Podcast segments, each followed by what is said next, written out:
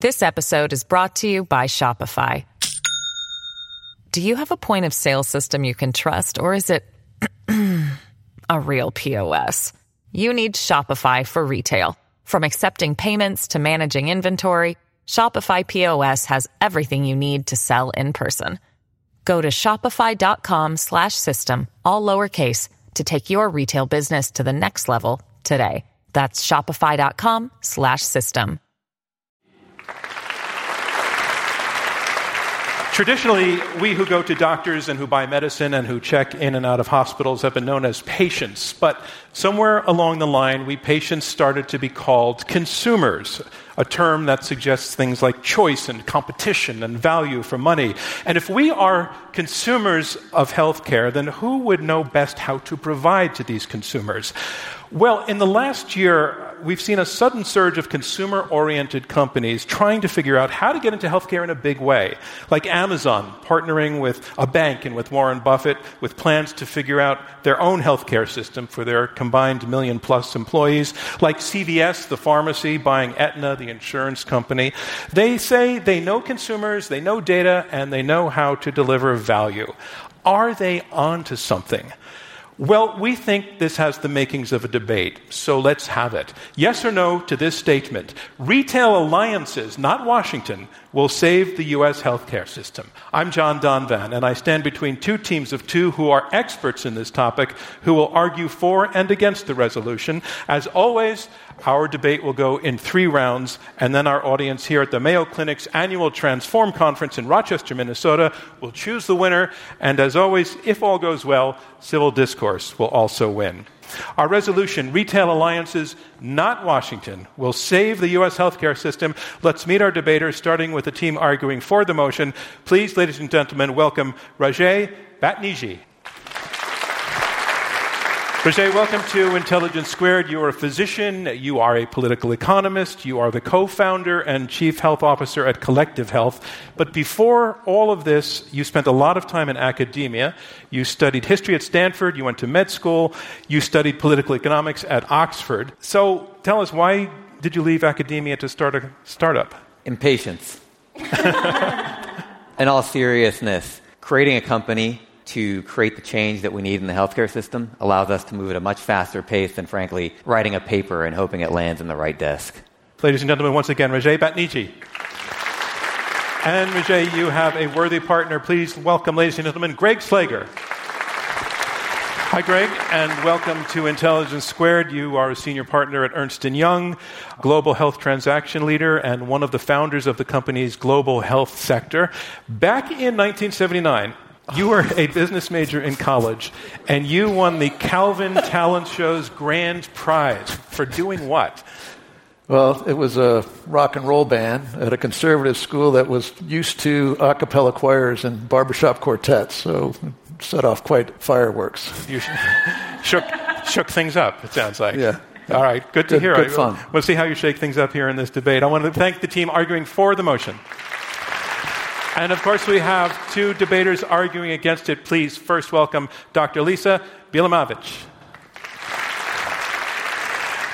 Lisa, welcome to Intelligence Squared. You are a physician, you're co founder and president of GIST Healthcare.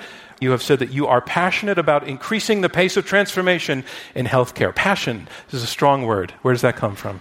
So, like almost every physician I know, when I was clinically practicing, I was frustrated on a daily basis that the system kept me from being able to do what I thought was best for patients.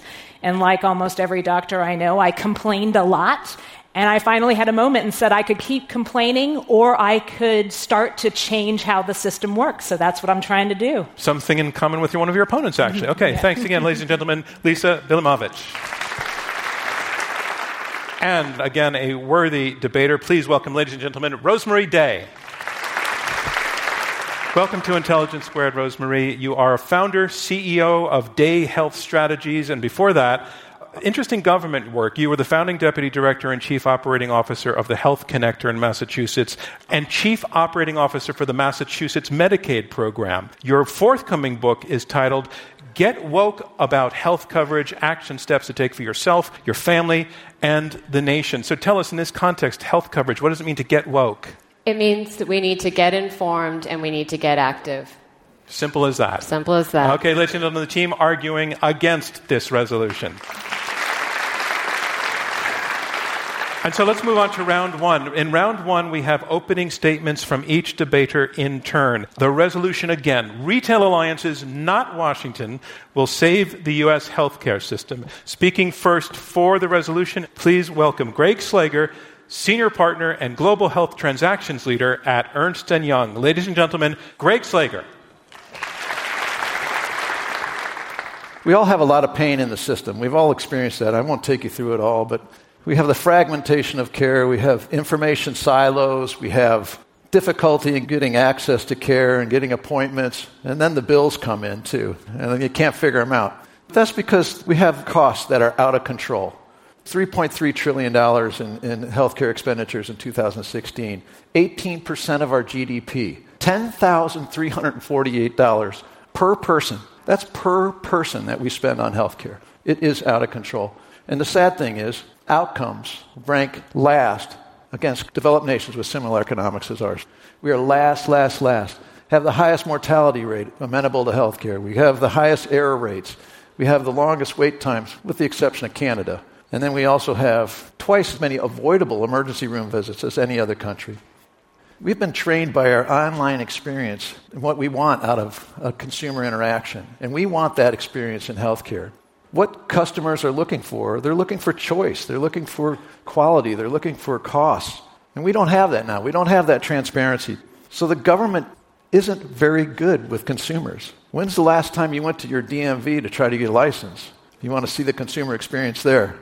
Consumer centric retail alliances will help drive access and convenience, enhance the customer experience, and actually kick up innovation as well. So, retail health models, they're a key step to cost effective care anytime, anywhere. Retailers have scale. They can also activate through multiple channels. The engagement that they have with their customers through their stores, through their clinics, through their doctors, through their nurses, through their websites, through their apps, through the email, through the text. With innovation, tech and consumer product companies are creating amazing devices, wearables, implantables, digestibles, things that can measure many of the vital signs that can give early indications of diseases.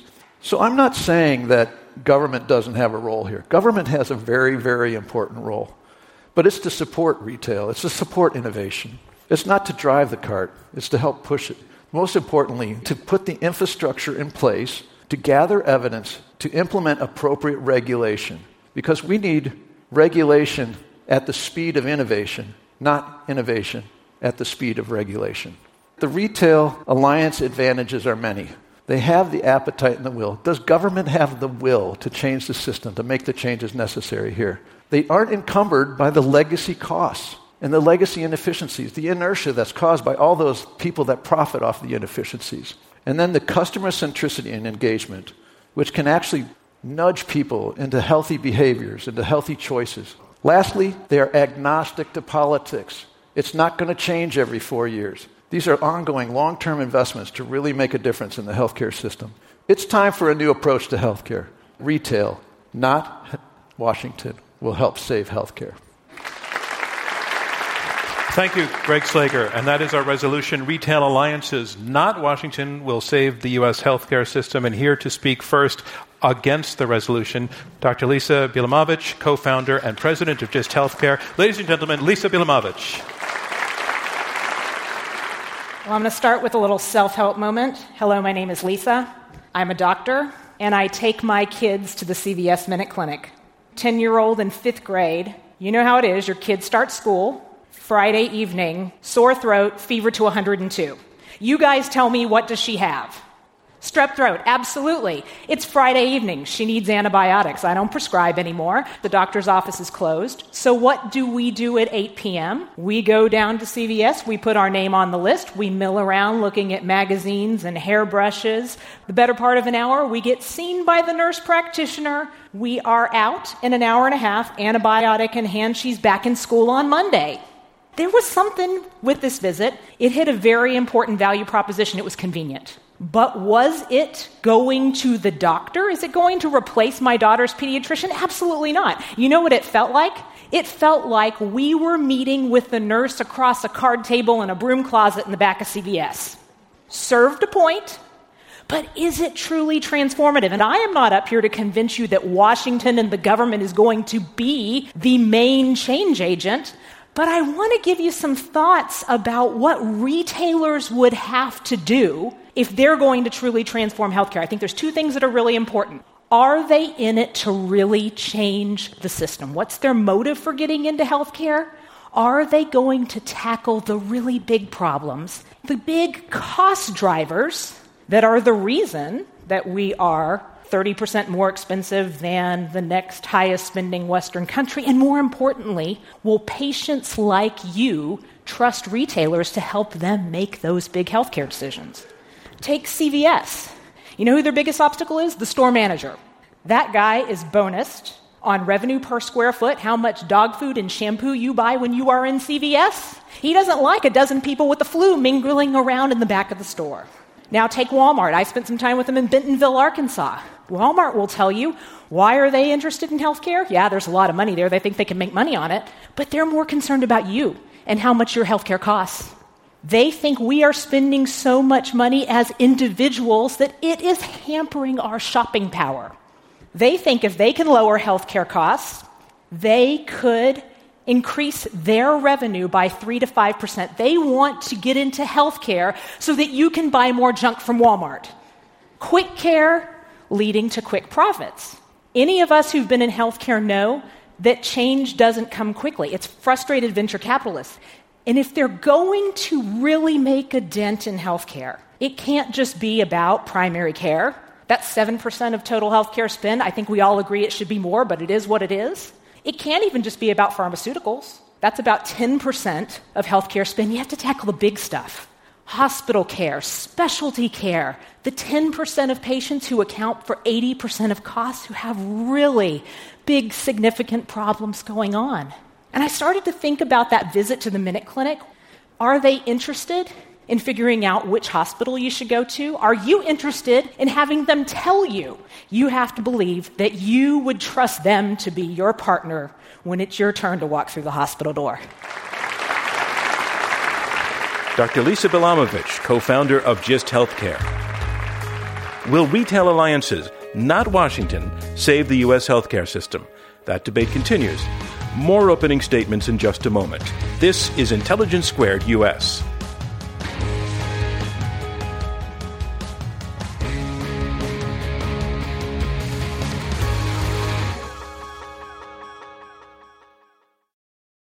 Next Thursday, October 11th, Intelligence Squared US will be live at the Kaye Playhouse Theater in New York City. We'll debating the resolution, Progressive Populism Will Save the Democratic Party.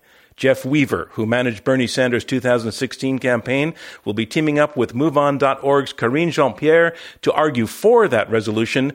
They are up against Third Way's Jonathan Cowan and Obama administration alum Steven Rattner. They'll be arguing against. We still have a few tickets available, so you can visit iq2us.org to buy yours or text the letters IQ and the number 2 to 797979 and you'll get a link sent right to you. This episode is brought to you by Shopify. Do you have a point of sale system you can trust, or is it a real POS? You need Shopify for retail. From accepting payments to managing inventory, Shopify POS has everything you need to sell in person. Go to shopify.com slash system, all lowercase, to take your retail business to the next level today. That's shopify.com slash system. And a reminder of where we are. We are halfway through the opening round of this Intelligence Squared US debate. I'm John Donvan. We have four debaters, two teams of two, fighting it out over this resolution. Retail alliances, not Washington, will save the U.S. healthcare system. You have heard the first two opening statements, and now on to the third to debate for the resolution. Dr. Rajaie Batniji, co founder and chief health officer at Collective Health. Ladies and gentlemen, Rajaie Batniji.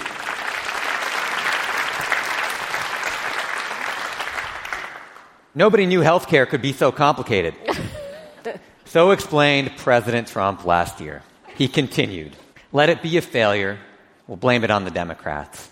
Washington cannot save our healthcare system.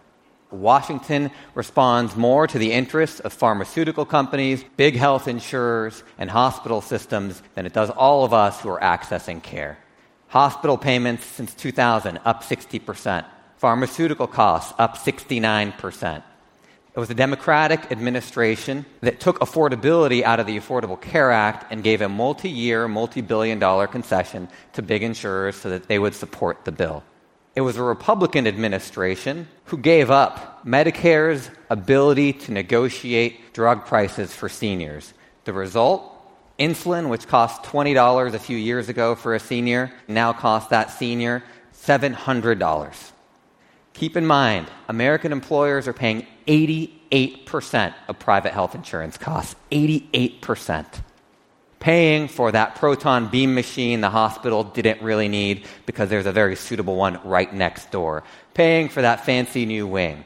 And this cost comes back into our Medicare costs because now the federal government also has to keep these hospitals afloat who have built these institutions to get more revenue from the private sector because they could, they were unchecked and unrestrained. Employers are beginning to take action. And when Warren Buffett says that he and his fellow CEOs are attacking the hungry tapeworm that is eating at the American economy, they mean it.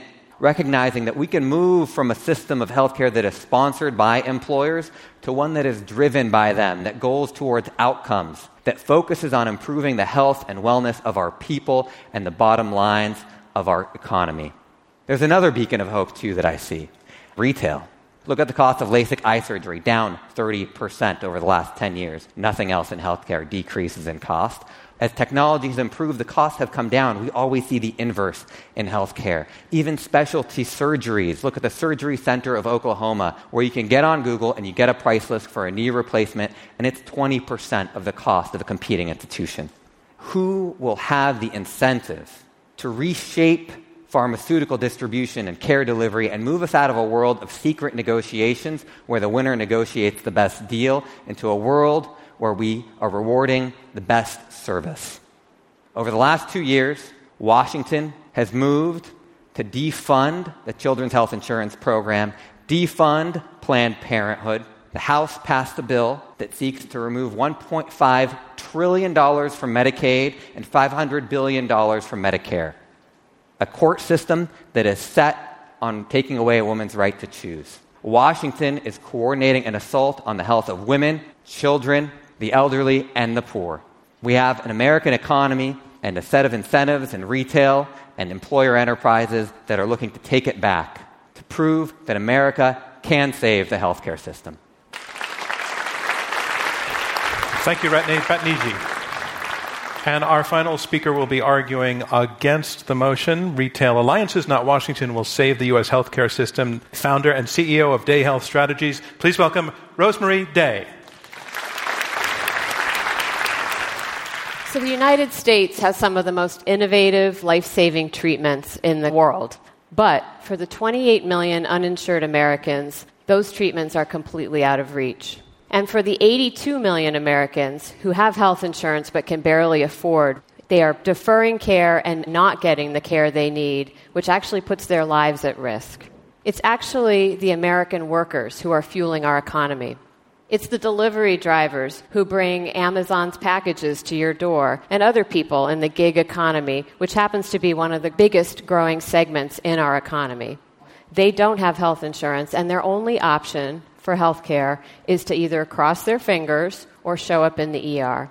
We lag way behind comparable countries. We lag behind in other measures. You've heard the other debaters talk about this cost, quality, and access. In fact, we actually spend twice as much in this country and we get half the results. If you want to address cost, quality, and access for all, then retail is not enough. We spend 18% of our GDP on healthcare, other countries spend 10%. If you go to CVS, they can provide you with some convenience, and that's great, but that's not actually addressing the major cost drivers in our system. If we look at quality measures, things like hospital admissions from preventable disease or life expectancy, we lag behind other countries. It's frankly kind of embarrassing. To improve those quality measures, we really need to invest outside of healthcare into the social determinants of health. Retail alliances are for profit. They leave people out and they don't have the scale. A retailer's bottom line is really not society's bottom line. They are not oriented towards doing the common good. They need paying customers. They take a short term view. They have to. Their priority is their shareholders, not what's good for society. If you're a low income Medicaid customer and you have a lot of different complex needs, or you're an Amazon driver in between gigs, retailers don't really see you as a money making opportunity. If we turn to employers, they insure less than half of our population. The scale of the employers who can actually drive change is very small. And when you look at the alliances like Amazon, Berkshire Hathaway, JP Morgan, they only cover a tiny fraction, a million. In fact, it's government that has that scale. Government is playing an increasingly large role in the role of payer, both for Medicare and Medicaid. And if we look at that silver tsunami that's coming at us, that's only going to grow. Retail alliances are not enough. Washington actually has to be part of the solution. When you look at the healthcare industry, it is unique. It's actually full of market failures like monopolies, short term incentives, all kinds of things that the private sector won't solve on its own. We need Washington at the table. We have to have retail employers. They are necessary, but they're not sufficient. Other developed nations have actually made that successful. They provide overwhelming proof that this can happen. We don't need scattershot solutions. We need a better functioning system.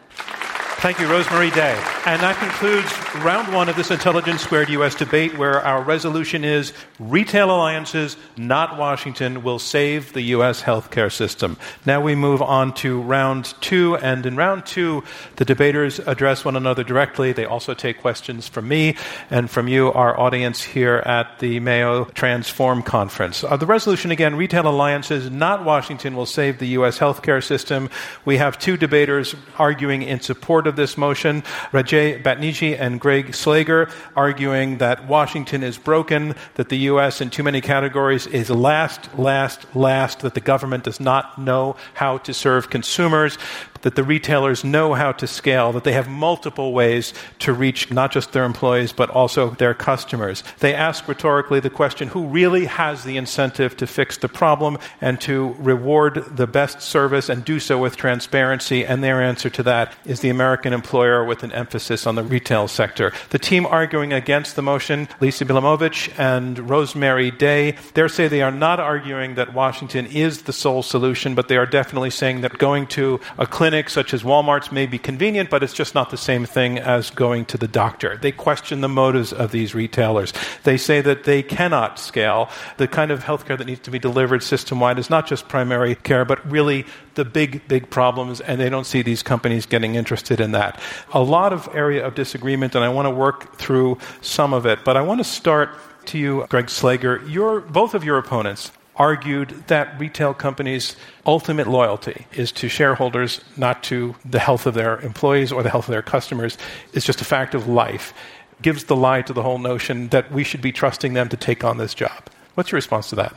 First off, I think that if you're lowering your health care costs for your employees so you can buy more goods, she called it junk. There's a big portion of America that doesn't think it's junk and it's survival for them.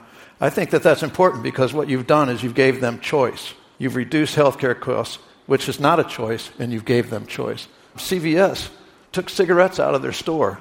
$2 billion of sales gone overnight because they want to be viewed as a health provider. They are building trust. They're becoming more mission based, not sick care. This is health care. This is helping them live healthier lives. This is helping them with nutrition. This is keeping them going. Those are the big problems. I mean, you look at diabetes and heart well, disease. Let, let, actually, let me stop there because yeah. you've made quite a few points. I just want to let your opponents respond to some of what you're saying. If you're Lisa talking health and wellness, I mean, is CVS really interested in that? I'll agree that they waved the flag on cigarettes, but I was out in one in California a couple of weeks ago. There was still liquor and Cheetos all over the place. They are still selling those high profit items.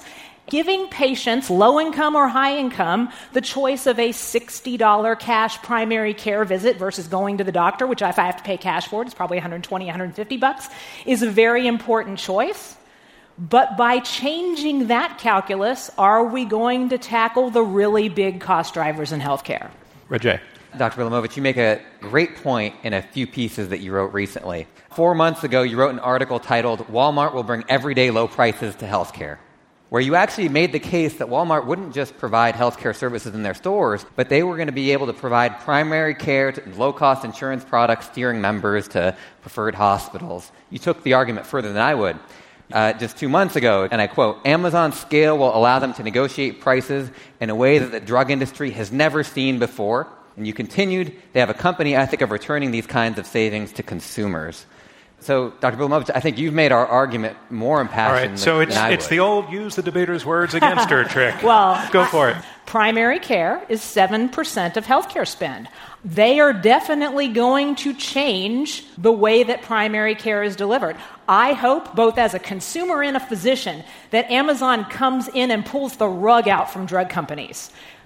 That's at best 10 to 15% of spend. And remember how much of the drug spend is stuff that actually happens in pharmacies. A lot of it is in other places. Amazon's not going to touch that. When you look at other retailers, look at CVS. What are they in addition to being a retailer? Well, let's look at their balance sheet $177 billion of annual revenue.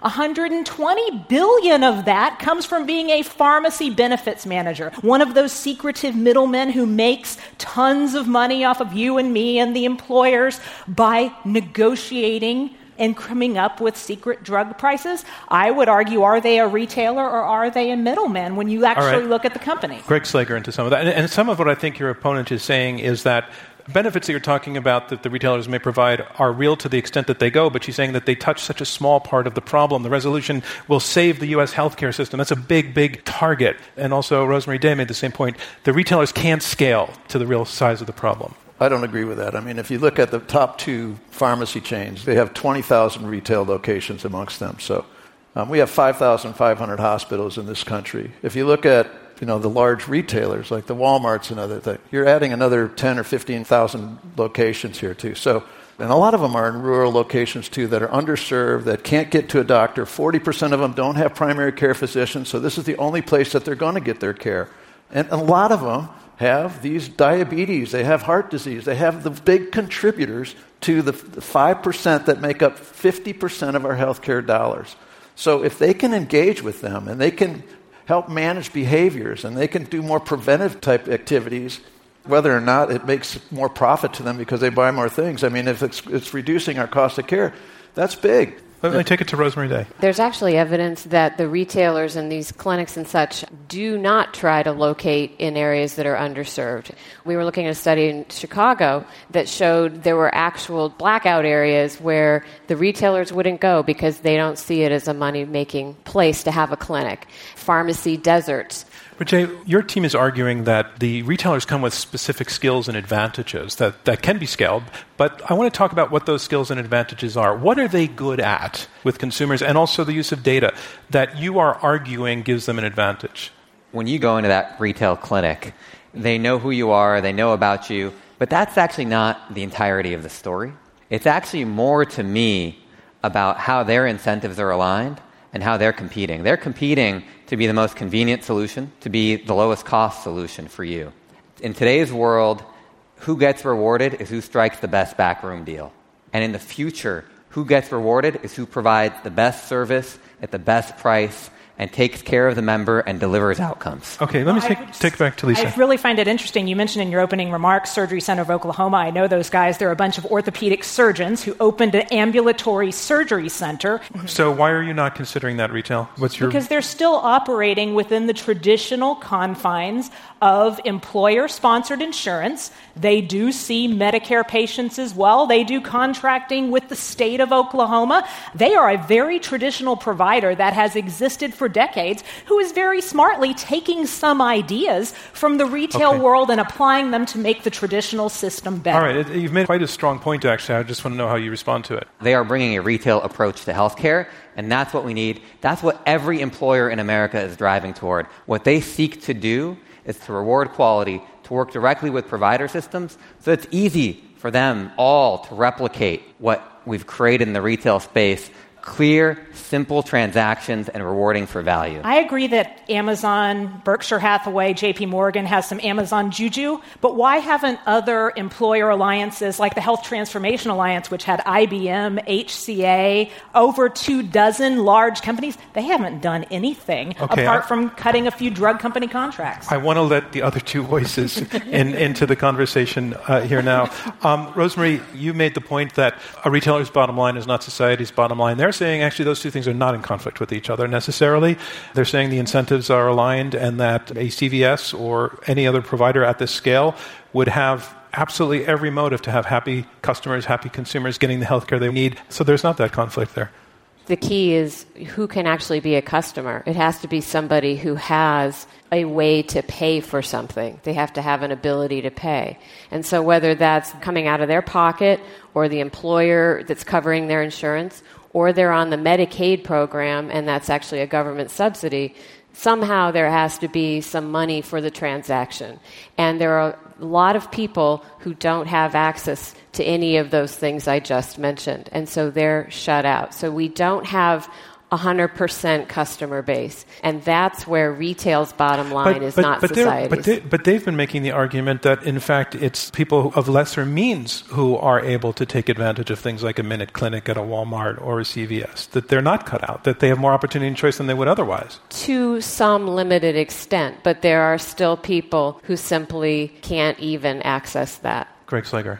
If they can't access that, they probably can't access other care facilities as well. So I think there is a better chance that they can access cure in a retail environment too. Because think about retail as well. I mean, the reason why they're lower costs is because they're subsidizing the bricks and mortar. They don't have these towers. They don't have these ivory towers full of doctors that get baked into the prices those are rock bottom prices. And we talk right. about the and, ivory tower. What about the ivory ICU? I don't see Walmart having a $4 ICU or a $4 operating room. Thank room. you. So that, the better point for me to make is actually that it's not just about the sniffles that a minute clinic can deal with. It's the more intensive needs that they're shut out of. Richie. I don't think we're arguing that you're going to go and get a triple coronary bypass in a Target dressing room. Uh, nor are we arguing that government should completely abdicate its role. And, and Rosemary, with all due respect, the argument that employers are only covering half of America and therefore can't exert change on the system just doesn't hold water.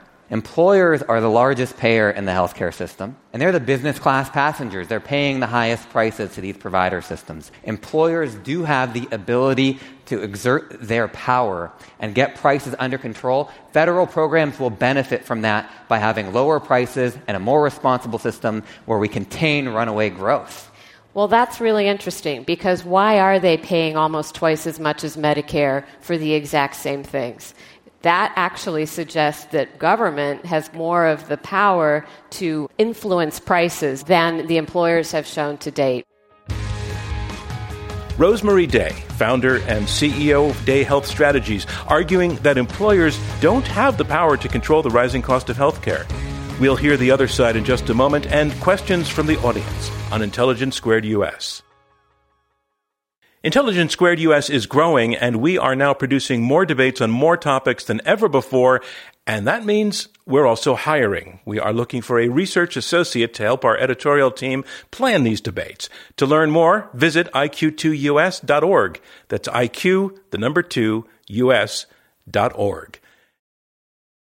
I'm John Donvan. This is Intelligence Squared US, and we're in the middle of round two in debating this topic Will retail alliances, not Washington, save the US healthcare system? Just before the break, Dr. Rajaie Batniji was making the point that employer alliances are the answer to the problem of healthcare costs. And that's what these employer alliances are all about getting employers to work directly with the provider systems and finally exert their control. And that will drive down costs. I mean, when you talk about employers exerting control, I am all for it. But when you get right down to it, large employers are only a third of all employed Americans. My family owns a John Deere dealership outside of Houston, Texas. My mother, who manages the benefits, doesn't have the time, bandwidth, or knowledge to not go through an intermediary to help them find good health care for their couple of dozen employees. Completely different game for the folks who work for small businesses. And I would add that insurers have been that intermediary. And they've often been accused of having a lot of power, maybe sometimes too much in certain markets. And yet, they struggle when they go up against some of the large provider systems that have been increasingly consolidating and assembling their market power and almost, in a sense, being able to set prices. Okay, so, I, I wanna, where wanna, can an employer alliance? It feels a little like David and Goliath to me. I want to let the other side respond, and then I want to come to your questions. Which of you would like to respond to Greg? I, I would. I would. To address that issue, and those are good points that you're making here, too. But when you're thinking about saving, you're thinking about the future and not the past. And when I think about you know, innovation and tech companies and, and, consumer product companies, and what they're bringing to the table here too, are these demand aggregation platforms. And the whole purpose of these, you've seen them disrupt other industries. They've disrupted travel, they've disrupted media, they've disrupted retail. 60% of purchases are made through a demand aggregation platform online from a retail perspective. And we're building those things to try to drive similar disruption. Aggregating employees, demand will encourage provider and supplier platform involvement too. And it's a virtuous cycle. We've seen it happen many, many times. This is where technology can help.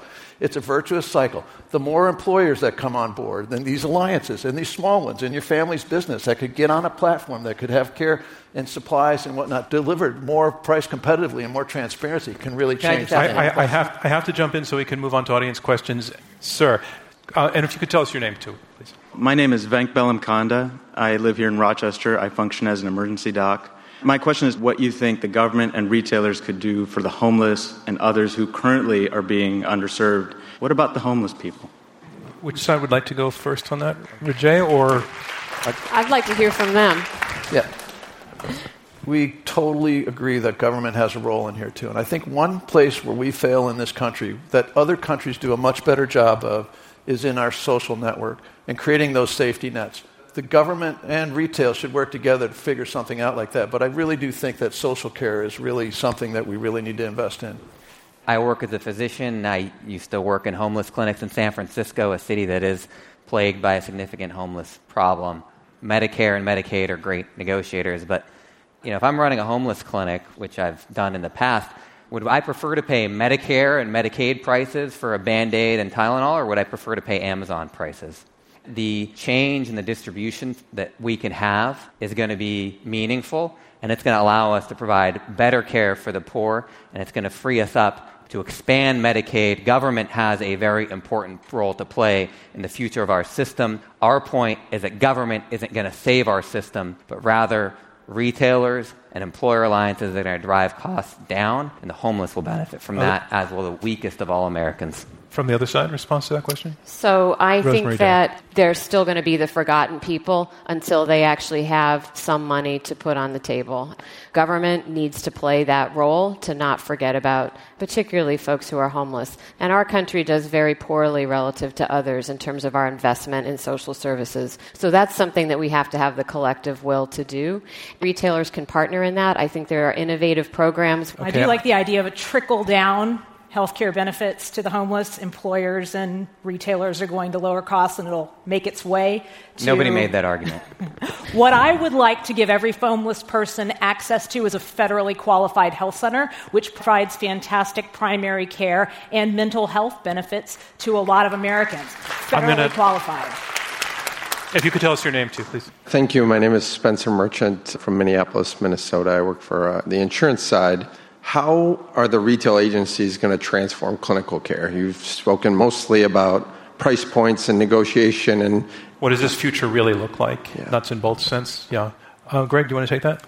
It's going to evolve. Yeah, more money is going into consulting rooms and expanding the care facilities and, uh, and these large retailers. Some of these entities, I mean, there are food deserts and there are pharmacy deserts too, but some of these retailers, they're effectively the community centers they know all the people in, in the neighborhood. They come in. Walmart has 150 million visitors to their stores every year. You know, the engagement that they have with the folks in their community, I think it's going to help them In terms of preventable care, I think the health care as opposed to sick care, I think it's going to you know, stop ER admissions too. They've got a built in advantage, I mean, because people are going there, they, they got the convenience, they got the access, they're also subsidized, as I mentioned. I mean, their buildings are subsidized, so it can continue to drive lower cost care throughout the continuum. I'd like to get the other side to respond on that point. And the reason in my own reporting around the country, there are parts of the country I now go to where the downtown, small downtown, is gone because Walmart came to town. But you know what? Walmart replaced it. Walmart is the village square. There is a sense of community there. So your opponents are arguing that that sense of community is a real, tangible, positive thing to be taken into account in this debate. I just want to see what your response is to that. So it's hard for me to judge whether Walmart really is creating a sense of community compared to like that mom and pop pharmacy where they knew you over the long term. You know, maybe in some spots that's true, but I really see Walmart as a pretty big corporation cycling millions of people through its doors every day. I'm hard pressed to see a true community there, unlike what we talk about with a federally qualified health center or a, a doctor who has a long term relationship with their patient. So I do think it's different. Mm-hmm. I want to go to a question here. Hi, I'm Hannah Barton. I'm from the University of Wisconsin Madison. And we've spoken a little bit about how you need money to access the system as it exists today. But what about the incentive that retail has to actually create a future where you then have money to participate in retail in a way that are, I wouldn't be. Are, but are you seeing that dynamic as an argument to support the for side or as a challenge to the for side? For both sides. Okay. Okay. Let's take the reason I, I, asked that question is I thought I actually heard that's the only reason that Walmart is interested in bringing down healthcare costs is so that you would have more money to spend on other products in Walmart. You, you didn't actually argue whether that's a good thing or a bad thing, but a phenomenon. But I want to take it to the other side first the dynamic of these retailers, I think, having a motive. Or, or just an effect of putting more spending money in people's pockets because their healthcare costs have gone down. Well, as I mentioned, I think that's a good thing because what you've done is you've moved something that was not by choice to something that is by choice, something that's a burden to something that's an opportunity think about those families and what they need in their, their, life. Do they need to pay more for health care or more for other you know, food and essentials to help the social determinants and help the other impacts on health outside of just visiting the health system? So, Lisa, why is that a bad thing if they drive down costs and you can buy more stuff at Walmart? Why is so? Well, so there's two points. First, being okay, they might free up a little bit of your disposable income by changing how you buy a drug or get a flu shot or a sore throat visit, that's a fantastic thing. But if they're really going to transform the system, you're going to have to trust a retailer to partner with you on something like cancer care. Are you ready for that? Are you going to like Walmart telling you where you have to go to get your chemotherapy? I would also not go directly to retail as the only solution that can free up more of our disposable income from healthcare. Um, it may not be my necessary political stance, but a lot of people are arguing that Medicare for all would do that for the average American. So I think there are myriad ways we could get there. Okay, I would love to continue with the question and answer section, but we are out of time. That concludes round two of this Intelligence Squared U.S. debate, where our resolution is retail alliances, not Washington, will save the U.S. healthcare system. And now we move on to round three, where each of the debaters makes a closing statement. First, Greg Slager, senior partner and global health transaction leader at Ernst & Young. There's a follow on to that question, actually. So, I mean, I just want you to imagine everybody knows an Irene. Irene is 56 years old. She lives with her husband. She's on fixed income. She's got diabetes and she's struggling with high blood pressure. She goes to her retailer once or twice a week with her husband to buy products that she typically buys that the retailer knows through its intimate relationship and engagement and through using data analytics. While she's in, she goes to the pharmacy, she refills a script, she buys some insulin strips. She stops to get her blood pressure tested to compare it to her home results. She's got one at home and it's been spiking a bit, so she goes into Walmart and for free she gets her, her blood pressure taken it's high. So she stops by the clinic to get some questions answered. And what they do is they put her on a telehealth monitor with a doctor who, who asks her about what's going on, any other kind of things in her life that may be causing these things, and then gives her a new prescription. So she goes and she pays for a generic $4. The retailer then sends her texts on, on care adherence and nutrition suggestions. So what the retailer is doing here is trying to address the chronic disease issues. It's trying to address the long term disease issues, which are big cost considerations for our system. It's also keeping her out of the ER. I mean, 40% of these people that show up in these retail clinics don't have a primary care physician. They are serving a need, and they are really making an impact on cost of care. So contrast this with the old model of care. We'll build it, you will come wherever we are, you'll pay whatever we are. That's not what retail is all about. So we want you to understand that retail can fix this problem much better than government. Thank you, Greg Slager. Thank you. Making her closing against the motion, Lisa Bielamowicz, co founder and president of GIST Healthcare. We are a long way away from a retailer providing comprehensive health services. Remember my visit to the retail clinic? Nurse practitioner across a card table in a broom closet. Retailers will continue to up the game for convenient care.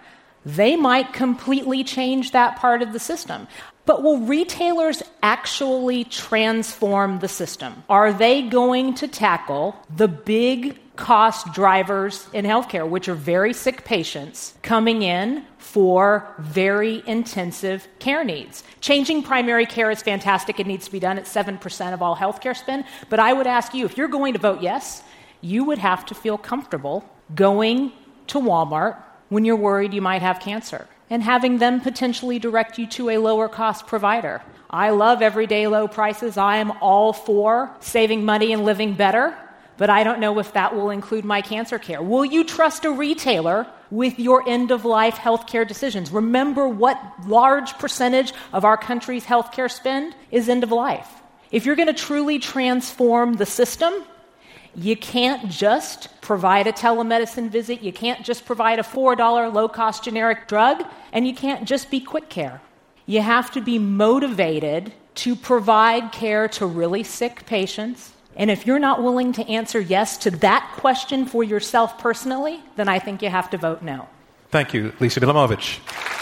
Again, the resolution Retail Alliances, not Washington, will save the U.S. healthcare system, making his closing statement against the motion. Dr. Rajaie Batniji, co founder and chief health officer at Collective Health. I see the urgency of fixing our healthcare system in every patient that I treat. And I recognize, like many of us that work in healthcare, I've been part of the problem. I've ordered a $1,200 bag of saline to save a patient's life, knowing that it cost my hospital a dollar or two. I know that I've created financial distress for my patient as he's been sent to collections, and that bill has my name on it, and I'm not proud of that. I know I've contributed to the profits of companies that have manipulated our governments and our markets. We simply can't afford a theoretical debate about who can fix healthcare. It needs to be a conversation about who can actually save it. I remember as a kid, I was rescued from the water. I like to go out over my head sometimes in the surf, and the lifeguard threw me a red flotation device and said, Hang on to this thing like it's your mother, and he pulled me to shore. He didn't pay for my college education or my high school education or food or anything like that. My family and the government did. And that's what it means to save something, to pull it out of the turbulence and put it on dry land. Today, we're faced with a healthcare system that needs saving. I have not heard my opponents make a single argument about how government can save our healthcare system. Not a single one. We've made several arguments about how retail can save our system and how employers working directly to take this system from a world of obscure contracts negotiated in dark, smoke filled rooms and clear out the smoke and turn on the lights and turn this into a transparent system where we know what we pay for and we pay for value. So let's turn on the lights and clear the smoke. Thank you, Rajaie Batniji. You're making her closing statement against the motion. Rosemary Day, founder and CEO, Day Health Strategies. Greg had Irene. I have Eloise. I'd like you to meet Eloise. She's someone I actually met when we were implementing health reform in Massachusetts. She was a 50 year old woman, a single parent, who had worked hard as a cleaning woman her whole life. She had no health insurance and she was struggling to put her two sons through college. She was a very proud woman, but she wasn't proud of her fainting spells, which would happen at work and sometimes keep her from working. And these spells had gone undiagnosed, obviously, because she didn't have a way to get to a doctor, even though she was working. She wasn't part of any retailer's picture, and she wasn't part of any employer alliance. But she was finally able to buy some affordable coverage once we launched the Health Connector, and she was able to see a doctor and get diagnosed. It turned out she had epilepsy, and it was treatable. When she came to tell her story at our board meeting, she held up the bag of pills, which she was now able to buy through the retailer, and that was what was keeping her healthy and productively employed. On every front, she was doing the right thing, and we were supporting her in that. She was so happy to report on top of that that now she was going to be able to do the work it took to put her sons through college. I see this as a huge success story, and it's an example of where government, insurers, and retail all came together to address those big things that are the ultimate measures of our system cost, quality, and access. Are we providing that as a society? Why wouldn't we want to have 28 million more Eloises? I think we can do that if we have the will. We talk about Washington as kind of this thing over there. I want to say that's us, and we have to actually harness the collective will to demand that of our system. Because if we have that, we can address and drive change. We can do that in conjunction with retailers, but it needs to come from the polis, and that's us. Thank you, Rosemary Day. And that concludes closing statements on the resolution Retail Alliances, not Washington, will save the U.S. healthcare system. So, I want to announce our results. It's the difference between the two votes that determines who our winner is. Here are the results. Before, in the preliminary vote, 30% agreed with the resolution, 36% were against, 34% were undecided. That's pretty much a three way split. Again, those are the first results. It's the difference between that result and what I'm about to announce that determines our winner. The second vote, the team arguing for went up to 49%. They pulled up 19 percentage points, which is the number to beat. The team arguing against the motion, their first vote 36%, their second vote 47%. They picked up 11 percentage points, but that was not enough to win. It means the team, we're declaring our winner is the team arguing for the resolution Retail Alliances, not Washington, will save the U.S. healthcare system. Our congratulations to them. Thank you for me, John Donvan, and Intelligence Squared US. We'll see you next time. This Intelligence Squared US debate was held in partnership with the Mayo Clinic at its annual Transform conference in Rochester, Minnesota. Robert Rosenkranz is chairman, Lia Matthow is chief content officer, Amy Kraft is director of operations and production. Shay O'Mara is manager of editorial operations. Aaron Dalton and Rob Christensen are the radio producers. Damon Whittemore is the audio engineer. And I'm your host, John Donvan.